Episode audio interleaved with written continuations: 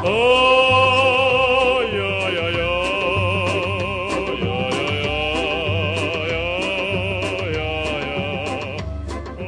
Andy's podcaster podcasting podcast.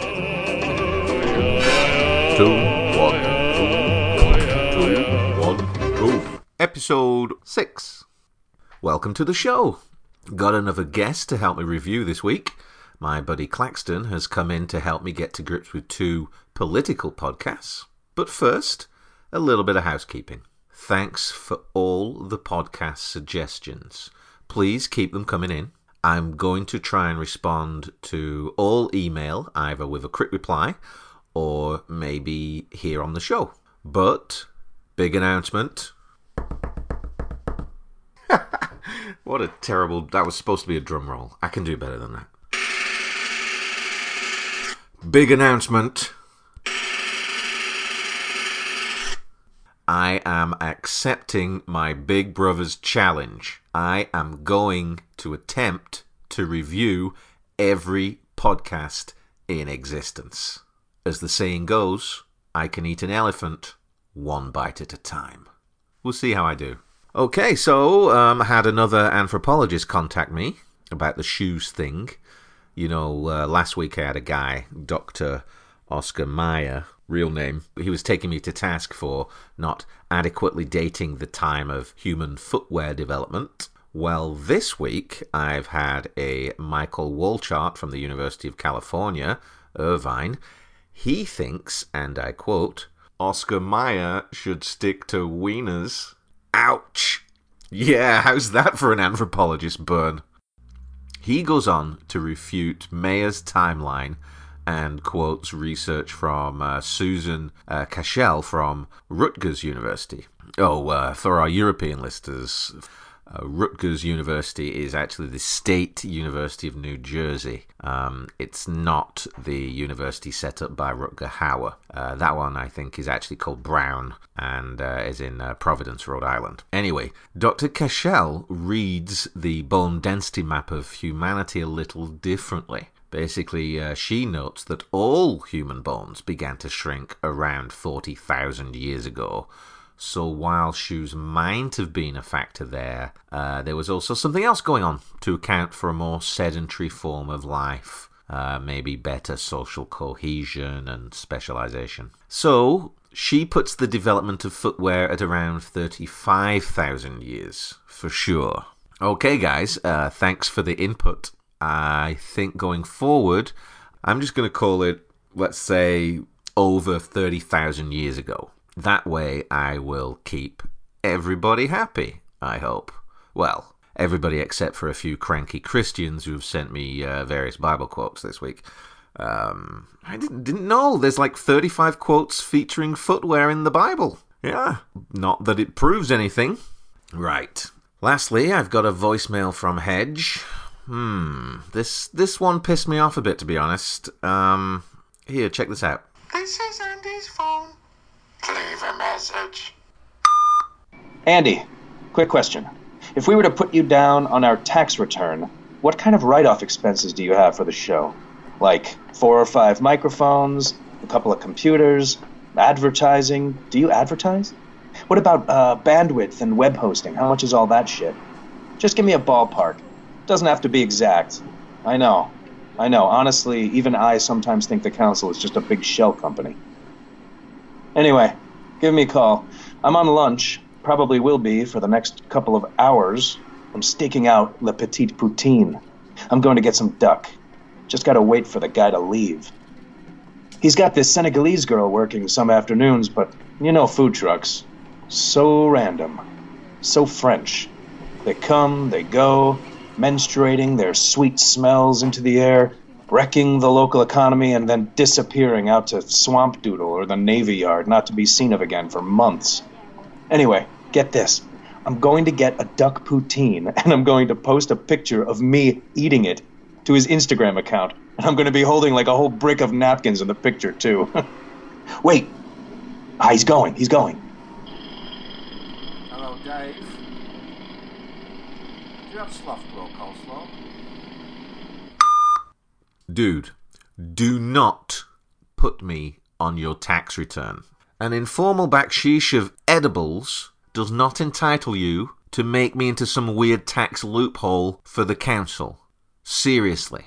I might be starting to have regrets about letting the Shoe Council sponsor the show. I mean, I'm just getting flack from anthropologists. I'm getting flack from anthropologists. I can't seem to I can't seem to satisfy your vision for how I should be selling the council. We'll see. But anyway, fair play on the duck poutine. I'm looking forward to seeing that photo.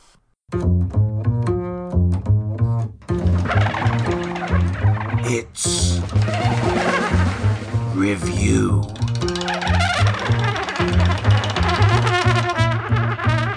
Time.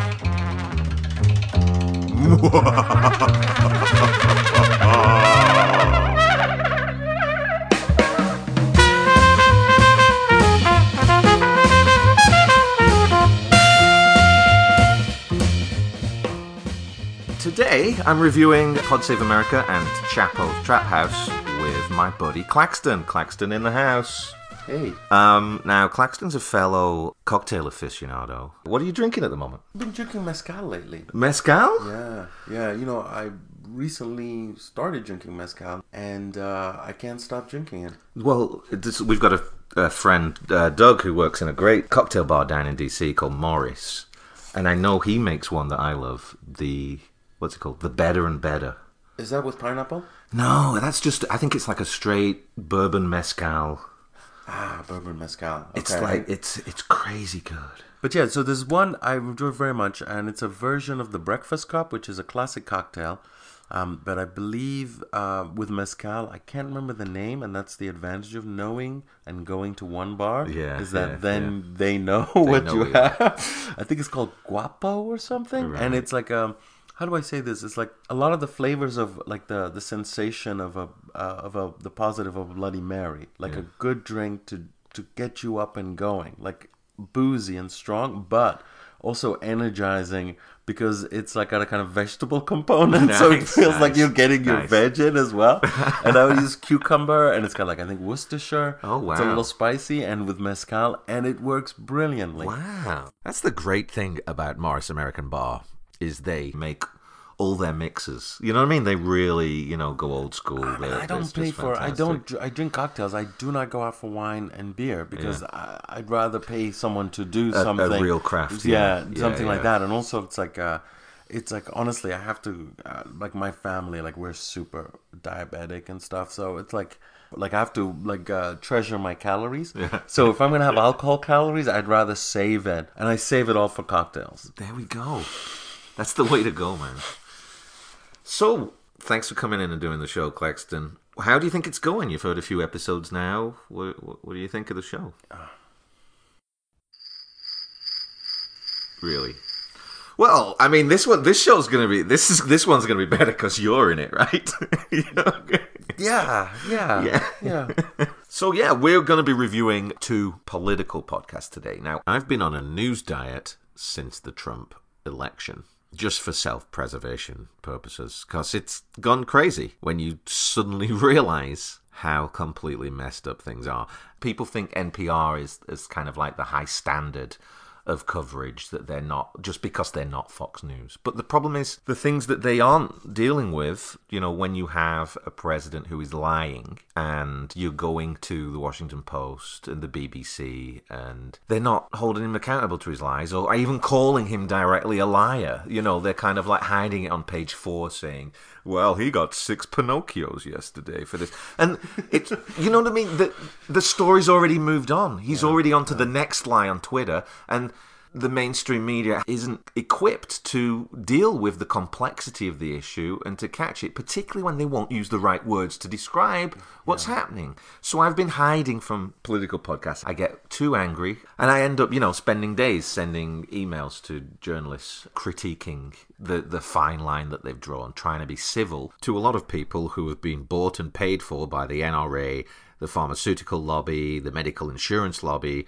and Christian evangelical fascists. So, what was great was talking to you and having you introduce me to Chapo Trap House as being a, a true left political show that really takes the time to delve into issues. And also, one of the main shows that's happening as well at the moment is Pod Save America, which is uh, a, podca- a political podcast from some Obama staffers, Jon Favreau, Jon Lovett, and uh, Timothy Vietor. And initially, when I, I I think I heard their show like over a year ago and it was very much more of the similar kind of like soft pushing the mainstream narrative that everything is fundamentally okay and politics is a jolly old game for wealthy white America to mull over while we sit in Starbucks scrolling on our phones past GoFundMe pages for people who can't afford insulin. But now I'm listening and and they're they're starting to deal with uh, with a lot more nuance and I'm finding uh, their work to be pretty good. They do weekly podcasts and they are um, dealing with all the current issues with the Mueller uh, investigation and every all the crazy stuff that's happening. What, what's your take on Pod Save America?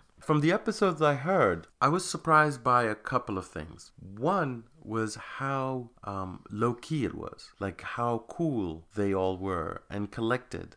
And uh, I was very kind of like they were kind of Obama esque, like they had really absorbed the energy and also the style, that kind of like super rational, uh, like uh, I can recognize but both sides, and there's a, something in the middle, and it almost made me feel like like they were just smart. Yeah. Like it made me feel like they must be smart. Look at how yeah. right, like the, you know Yeah. that, that overwhelming thing, and and that kind of confidence they exude. There is a kind of I see why it's so popular. Mm-hmm. Yes. like especially with the same people that probably love NPR. Right, Right, exactly. Like yeah, there's something very similar about that. yeah. Pure wait, wait, don't tell me politics. yeah, yeah, kind of stuff. Which is the part that surprised me was the ads. In PodSave, they do stop like two or three times and really hit advertising pretty hard. Their their sponsors, and it's kind of extended.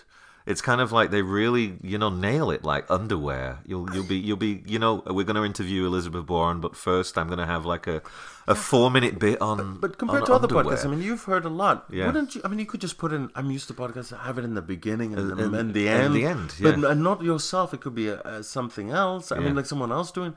But I was really surprised because they seem to carry such dignity, gravitas. Yeah. I, and then they were like you said, they have kind of fun with it too. Yeah, And yeah. it was even more. Yeah. It made me for like because first they're so cool. Like what I'm liking about PodSave is every week they are really covering the Mueller investigation very well. You know, they do episodes called Hot Tub Crime Machine, uh, Impeach the Mother Forker. You know, and they they're, they're pulling no punches and they're really documenting it very well with the knowledge of their White House insider status. And they are starting to even criticize their own failings, which you know, a year or two years ago, when they were the true establishment, you would never hear them do that. But now they're really calling for more activism.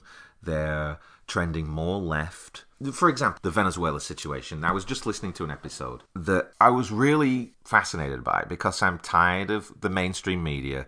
They'll mention Venezuela, but they won't put it into any sort of proper context, including going back to Operation Condor and the CIA's long history of funding dictators to crush democracy in South America. Or that now this current administration has resurrected Elliott Abrams like some vampire to be the point man on the border of Colombia. a blast from the past. Yeah, what a blast from the past. It's insane. Convicted for Iran Contra, facilitated the Guatemalan genocide. But to be fair to PodSave, one of the first things they did was to mention Elliott Abrams. And you know, and that is a real step forward. It's a real, it's an incredible. they've definitely moved the let's put it the NPR game as far as the in depth. I mean, that's something I am uh, like the pod format allows, and I'm glad that that is happening because it is very difficult to be able to talk about Latin America and our involvement when the audience has no idea what uh, Condor is or the School of the Americas, right? Right. If you don't have those reference points, it's very difficult. It's like trying to talk about World War II but not knowing about the Nazis. Uh, Iran Contra, I don't think most people have any understanding of or the involvement of senior politicians in. Well, It's Eli- like- Elliott Abrams was uh, basically pardoned by George Bush Senior. That was his action, which basically covered up Iran Contra. So that's why he's still allowed to be, you know, employed by the State Department. And I think as far as having that information out there, I think that is important because it's been really absent. And also, if they do this now, um, it's relatively easy for people to find out more once it's being put out there. Healthcare and Venezuela, the Overton window has shifted enough on for that for the old ways of discussing them to no longer be adequate great. the ideas that are now uh, they've almost become mainstream So this is probably a good time now to go into talking about Chapo Trap House, which is the show you introduced me to when you answered my call for podcast recommendations. So Chapo is the socialist brainchild of three Twitter celebrities. Matt Christman, Will Menaker, and Felix Biederman. They became sort of famous in the Twitter sphere for commenting funny and insightful 140 character heckles into the digital void that is frighteningly taking over real life. They did meet in real time as guests on another podcast, and there they fell in love, and now they meet twice a week and produce a show that is fucking essential.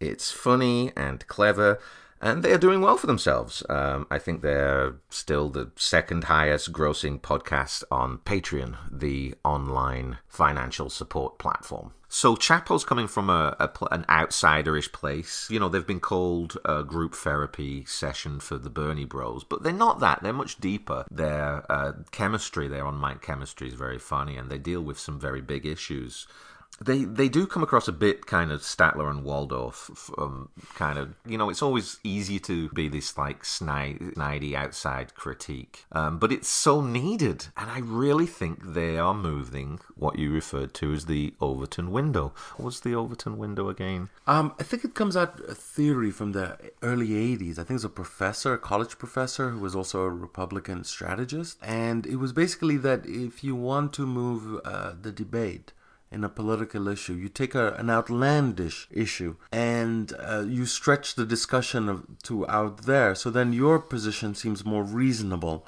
as kind of an inside. So you're shifting the window. And I think the great example, I think for thing is as far as Clinton, who kind of shifted the left of the main of the Democratic Party to the point where he co-opted so many of the ideas of the right that the right couldn't criticize him, right? As far as like being tough on crime, being pro-business, and shifted the window. And then with George Bush, the window was pushed even further to the right. So the far left is now in the center.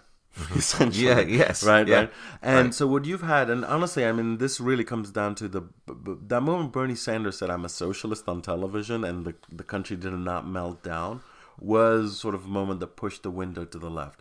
And the fact that I think you're right about the debate now is being moved as politicians have caught up with the the mood. And I would say to bring it back to Chapo, I think what Chapo's real success has been is that it has introduced people to these ideas. Yes. The fact that they are um, they interviews, they're mainly interview heavy. Yes. So they either uh, main things they have is an interview and a review, uh, and the interviews have brought in people. So, for example, through Chapo, you can make connections to other projects or through other people. In many ways, they're kind of like a late night show, Yeah, right? exactly, Like a yeah, big yeah. guest coming in, promoting a book. So it's often it's promoting writers. You know, and they get some great people. I mean, one of my uh, favorite documentary makers, they had uh, Adam Curtis uh, in, who did an amazing documentary called Hypernormalization um, to really explain this strange moment we're in uh, where the politics is so complicated and evidence of corruption is just so clear, and yet it's so hard uh, to effect a change. Certainly, Hypernormalization, the documentary, which you can watch on YouTube, was one, and it was so good to find him interviewed extensively on Chapo. And so Chapo do go deep with these people, Yeah, and you'd never get.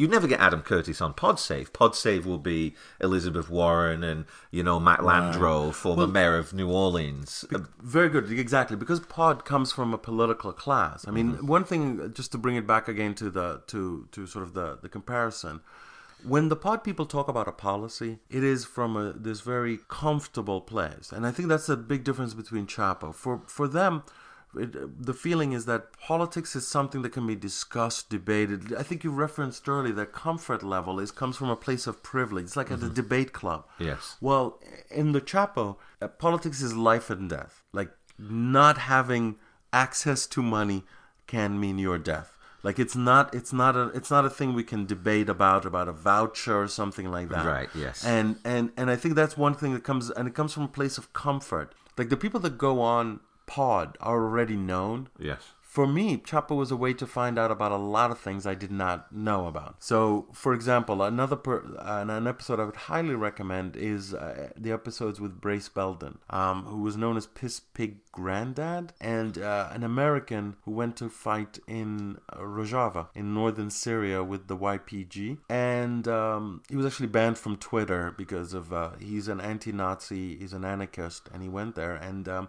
he's actually also an, a labor organizer, and he just organized the Anchor Steam Brewery to become um, unionized after they were bought out by Sapporo. Oh, great. Yeah. So, uh, and but also the great thing about sort of these kind of things is they ask concrete steps. Like you are at a place of work. Yeah. How would you unionize? Right. How would you organize? kind of like yeah. walk us through how you would do that. It's kind of information that you're never going to hear about anyway. Right. I mean, when you think of business news or when they talk the economy, Yeah. who is it doing the talking? Economists, pundits. It's Right. not someone who's like, you're at a Think shitty job situation. Exactly, yeah. Here's how you actually improve your situation. It is Yeah. very com- I don't want to give the idea that it's all heavy political figures, marginalized trade union leaders, you know, Marxists ranting about capitalism. It's it's a very funny show. They want to be funny and they bring on a lot of good comedians as guests too. You have episodes with David Cross where they uh, review uh, the John Kasich book. You know, it's kind of you know I love it when they kind of take these texts and really take the time to analyze the reading 'cause of- series is is fantastic. I mean, yeah. I, I think the reading series, as far as just like it's basically at the end of every episode, there's an article. Normally, it's Will. It's always Will, Will Menaker or a chapter of a book, and it, it is it is very enlightening. Um, and I think that's the big distinction about whether you end up being a regular for Pod Save America or for Chapo. Is the civility is the aspect of that, Mm-hmm. and also it's just the variety of the people. You are not going to know most of the people until they come on. Right. Yes. Right. Yeah. yeah. While in Pod Save America, you are likely to know almost all the people that are going to be coming on the show. Yes. Does Yeah. that make a sense? Yeah, as that is. distinction? uh, yeah, for sure. Yeah. Honestly, I am. I'm loving both shows. I'm definitely going to listen to every Chapo episode, go back into the back catalog, catch up, and Especially the movie ones. and ongoing. Or the oh the West Wing ones, the ones where they do TV shows Yeah. or movies or writers, and they Yeah. go through like a writer's catalog. Yeah. Are Megan McArdle uh, is uh, or anyway, and And but then also PodSave. I'm st- I'm loving PodSave, and I'm gonna be I'm gonna be a regular listener too because you know they're up to date minute by minute uh, movement to the left, and also their up to date minute by minute coverage of the Mueller probe is front and foremost in most episodes, and they use clear language labeling his crimes over and over. And th- there's no one doing that in the mainstream media. Literally every episode they list where all these investigations are uh, really well. So I like I, I like I like both shows. For you know I'm more of a Chapo guy but I'm gonna be I'm gonna be also listening to PodSave and they're shifting left which is uh, a moment for celebration uh, for me I'm with you that it's definitely a moment for celebration. I am definitely more optimistic at this point than I was six months ago, than I was a year ago, than I was five years ago. Um, this is wonderful. So let's do final uh, summary. I'm going to what, let's start with Pod Save America. I'm going to give it four stars. They lose one star for all the weird advertising. Two thumbs up and um, some cash registers. I'm going to give it a Bill Hicks again because of all the advertising. And if you do a commercial, everything you say is suspect, and every word that comes out of your mouth is now like a turd falling into my drink. What, what, what do you get? What do you give Pod Save? What, what do you think? Uh, well, I can't because uh, you know at the meeting of the docs, they if they heard that I gave pot save or anything, it would be it would be a real problem. you got That me. would- with that. you got, you, you got, you, what, you So don't. I'll give them. um, Uh, a backfire and a healthy backfire. A healthy backfire. Okay, and Chapo. Chapo, the excellent Chapo. Uh, let's give that uh, uh, five stars, two thumbs up. Some gallows humor. Because I think more than any podcast I've listened to, they really know that society's dancing on the end of a rope. But emails. I'll give it a Valentino Rossi. And we'll give it, uh, what a Valentino Rossi. Okay. Uh, you know, boo, I, I'm happy, but uh, I, I I cannot believe. Excellent. So, two great political shows for you there. Um, subscribe to Chapo and subscribe to Pod Save America. Thanks, Claxton. Thanks a lot for coming on the show, man. Always a pleasure to talk to you, and uh, we'll have you back again sometime.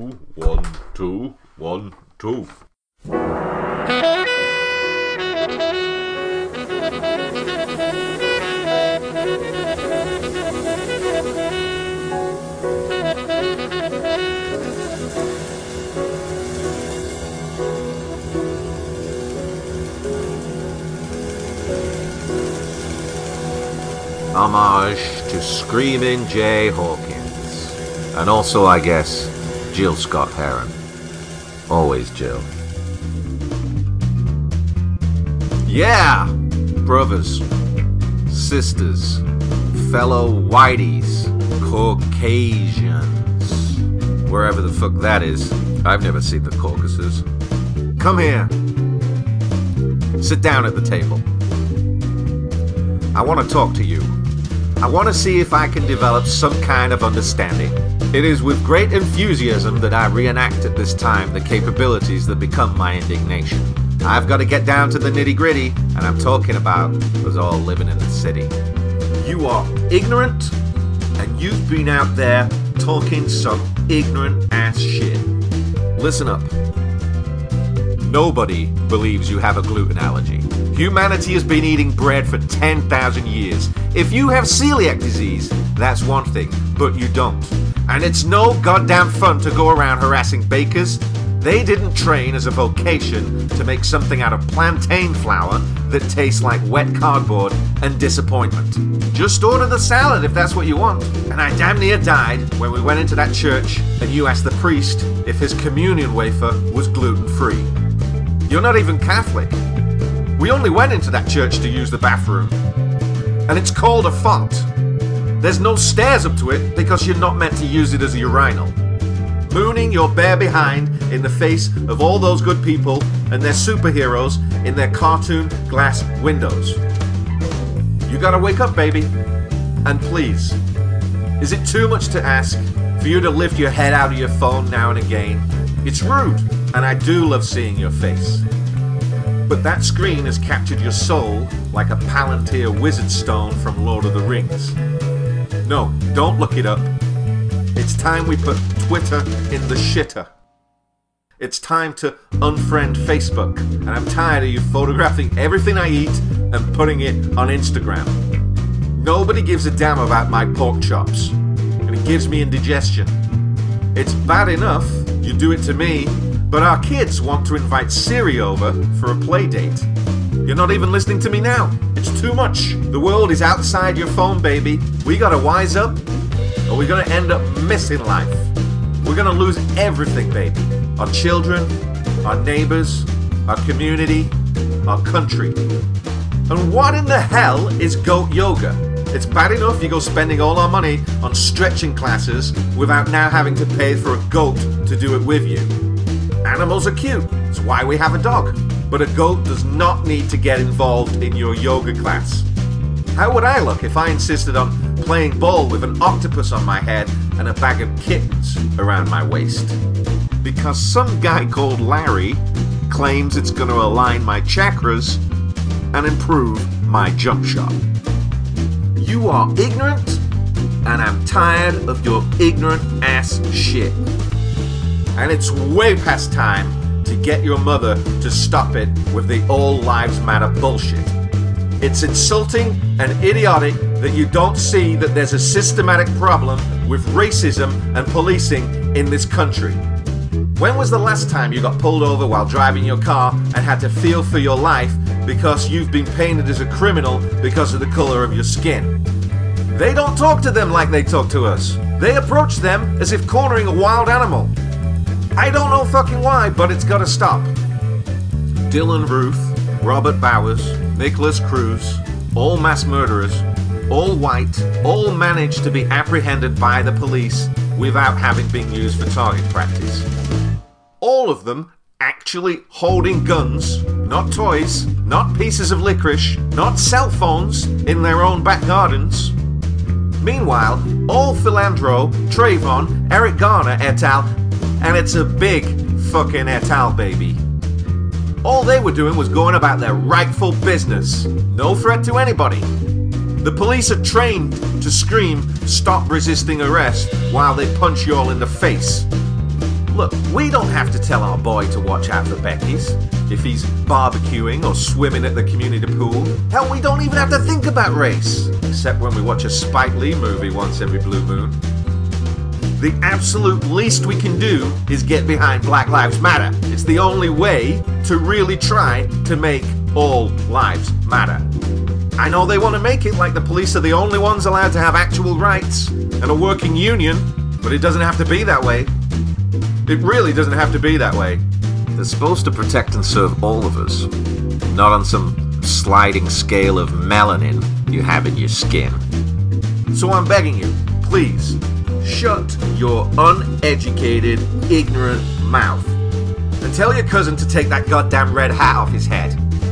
I know he lives with his mother and is involuntary celibate, but I'm not having him around the house no more. I'm embarrassed.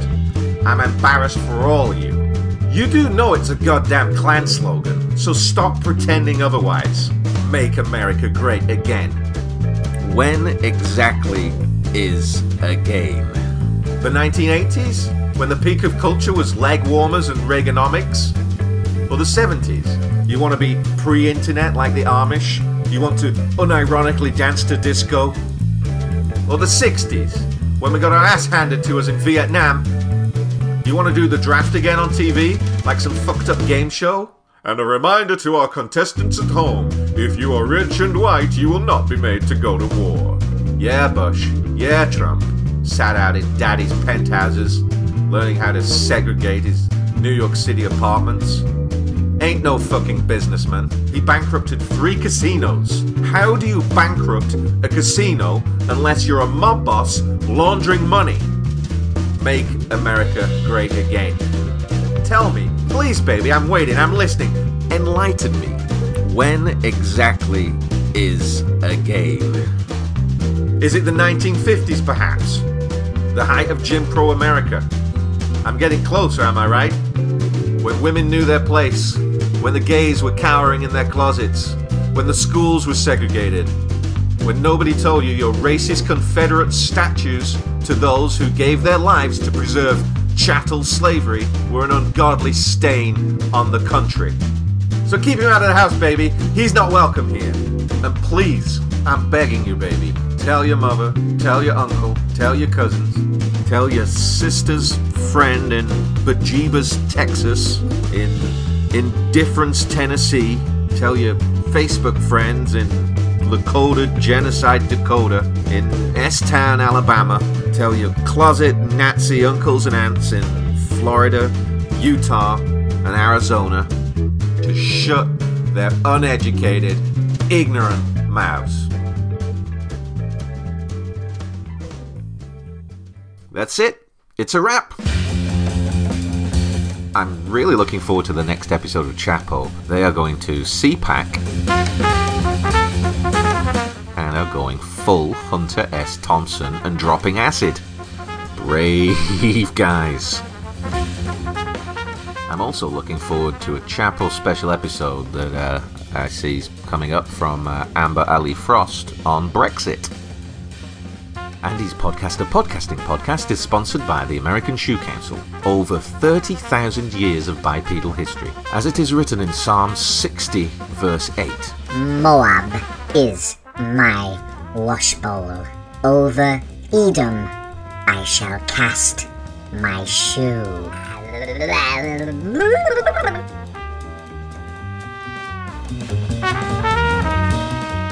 Please subscribe to the show in iTunes or wherever you download your podcasts.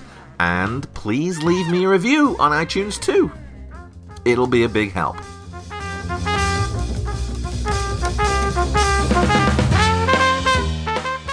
Catch you later. Bye.